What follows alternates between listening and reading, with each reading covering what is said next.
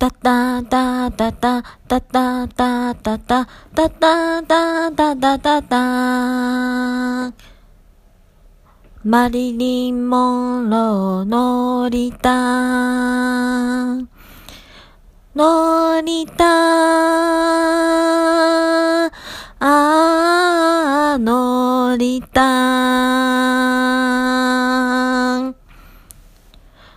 というわけで、本日は先日お亡くなりになった野坂昭之先生を追悼したいと思います。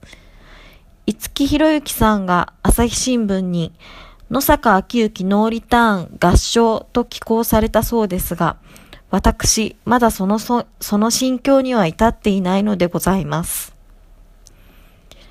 本日のプレイヤーピアノのポッドキャストは第13回でございます。本日はグッとくるフレーズというよりは大好きなフレーズでございます。ご紹介いたしましょう。野坂昭之先生歌唱によります。週末の単語の一節でございます。どんな人間にも必ず終わりは来る。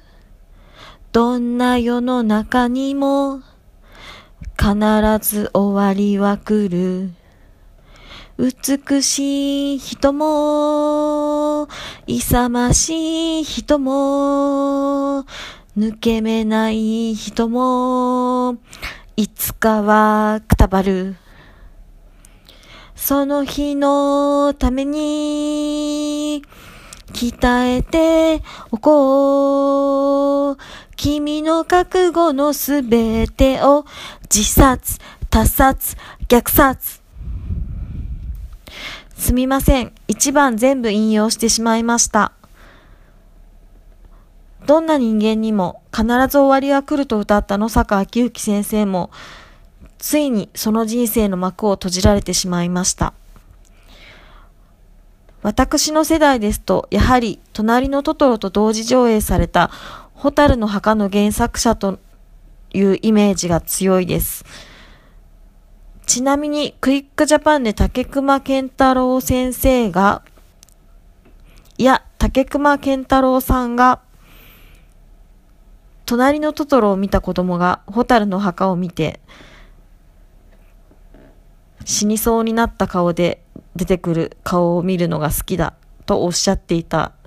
その通り、となりのトトロを見た私、喜んでいたのもつかの間、火垂るの墓を見た後、絶望的な気分で映画館を出たものです。また、 mixi コミュニティに芸能人ステゴロ番付というのがあるのですが、野坂先生の喧嘩伝説がまことしやかに語られ、まあそれもあって、ホタルの墓もあって、本当に恐ろしい方なのだと思ったものです。2000年に発売されたクレイジーケンバンドのライブアルバム、青山246深夜族の夜に参加された野坂先生の歌声を聞いたとき、私の体に電流が走りました。なんて素晴らしい歌声なんだと。なんて素晴らしい楽曲なんだと。実は私、このライブ、友人に誘われておりまして。しかし、青山なんておしゃれプレイス、田舎者の私が言ったら笑われちゃうよって断ったんです。私って大バカ者ですね。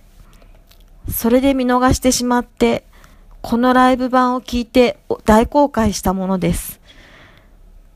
どんな人間にも必ず、ここは決めろっていうその時ってやつは来るのだから、鍛えて準備しておかないとダメですね。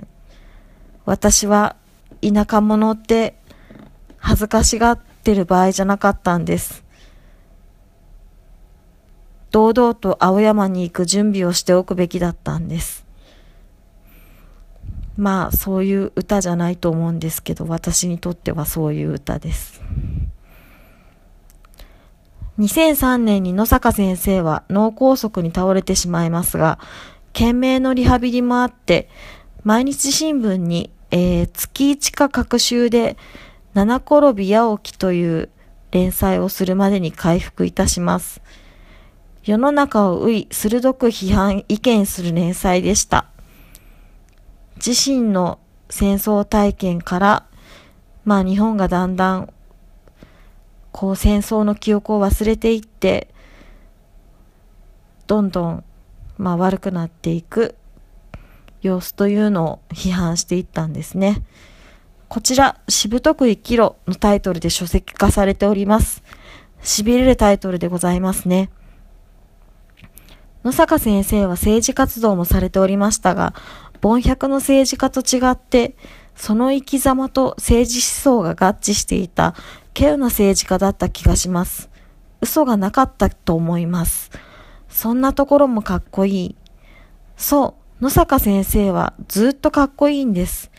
ルックスも声もファッションもすべてがかっこよかったです。かっこいい戦中派がまた一人行ってしまった。今夜は悲しみに暮れて、週末の単語のレコードに針を落とすことにいたします。それではプレイヤーピアノのポッドキャスト第13回、この辺でお別れしたいと思います。